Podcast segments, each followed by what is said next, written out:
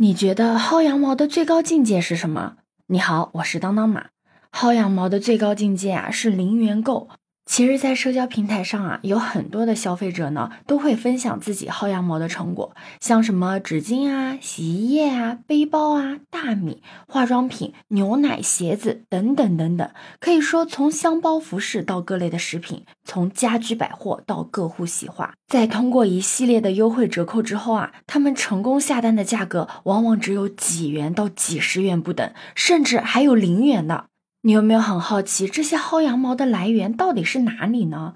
其实这些薅羊毛的来源主要是直播间的优惠、商家拉新、电商平台促销等等。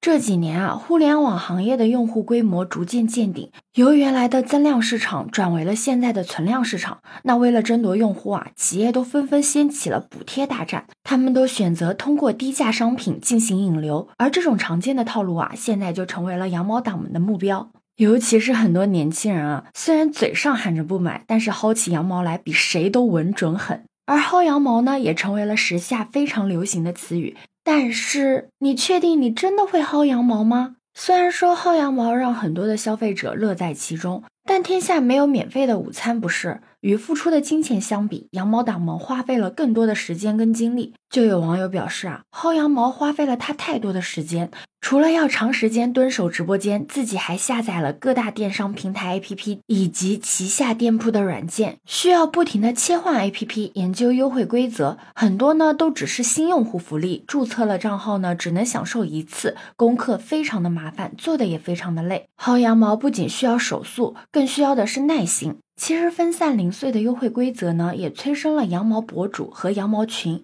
那为了节省时间和精力，很多羊毛党们呢都选择关注了攻略博主或者加群互相抄作业。不过杂乱的羊毛圈中也难免会有一些套路。有网友就分享说啊，他自己之前呢就加过一个羊毛群，刚进群的时候啊还成功下单过零元的纸巾和垃圾袋，但是几天之后啊就开始卖一些所谓的低价捡漏运动鞋、卫衣、化妆品，都是一些大牌。但是呢，这些所谓的大牌捡漏啊，基本上都是仿冒假货，而群里声称自己已经下单的有不少呢，都是托。听到这里，你肯定会非常的想问，那如何能有效的薅羊毛呢？首先，你一定要正确的认识薅羊毛的价值。像我们普通人的钱都是省出来存下来的，所以啊，在经济环境越不好的时候呢，越要珍惜每一分小钱。薅羊毛的最重要的当然是为了省钱啦，存下更多的钱，积攒生活的底气嘛。所以，这也就是为什么和存钱会上瘾一样，薅羊毛也会上瘾，并且呢，可以从中感受到快乐和成就感。你知道吗？甚至有人会单独的把薅羊毛省下来的钱单独记录，或者的单独的存到一个不动账户，是不是感觉挺赞的？